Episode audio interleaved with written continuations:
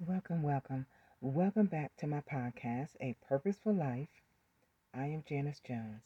Today's episode is entitled Work Your Purpose. If anybody's going to work your purpose, it's definitely going to be you. You know your purpose. You know your passion. You know your heart. You know your desires.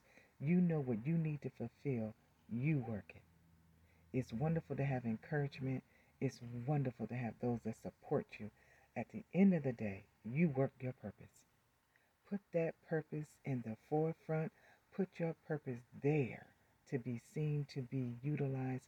Then maybe somebody can benefit from your purpose, but you have to work it.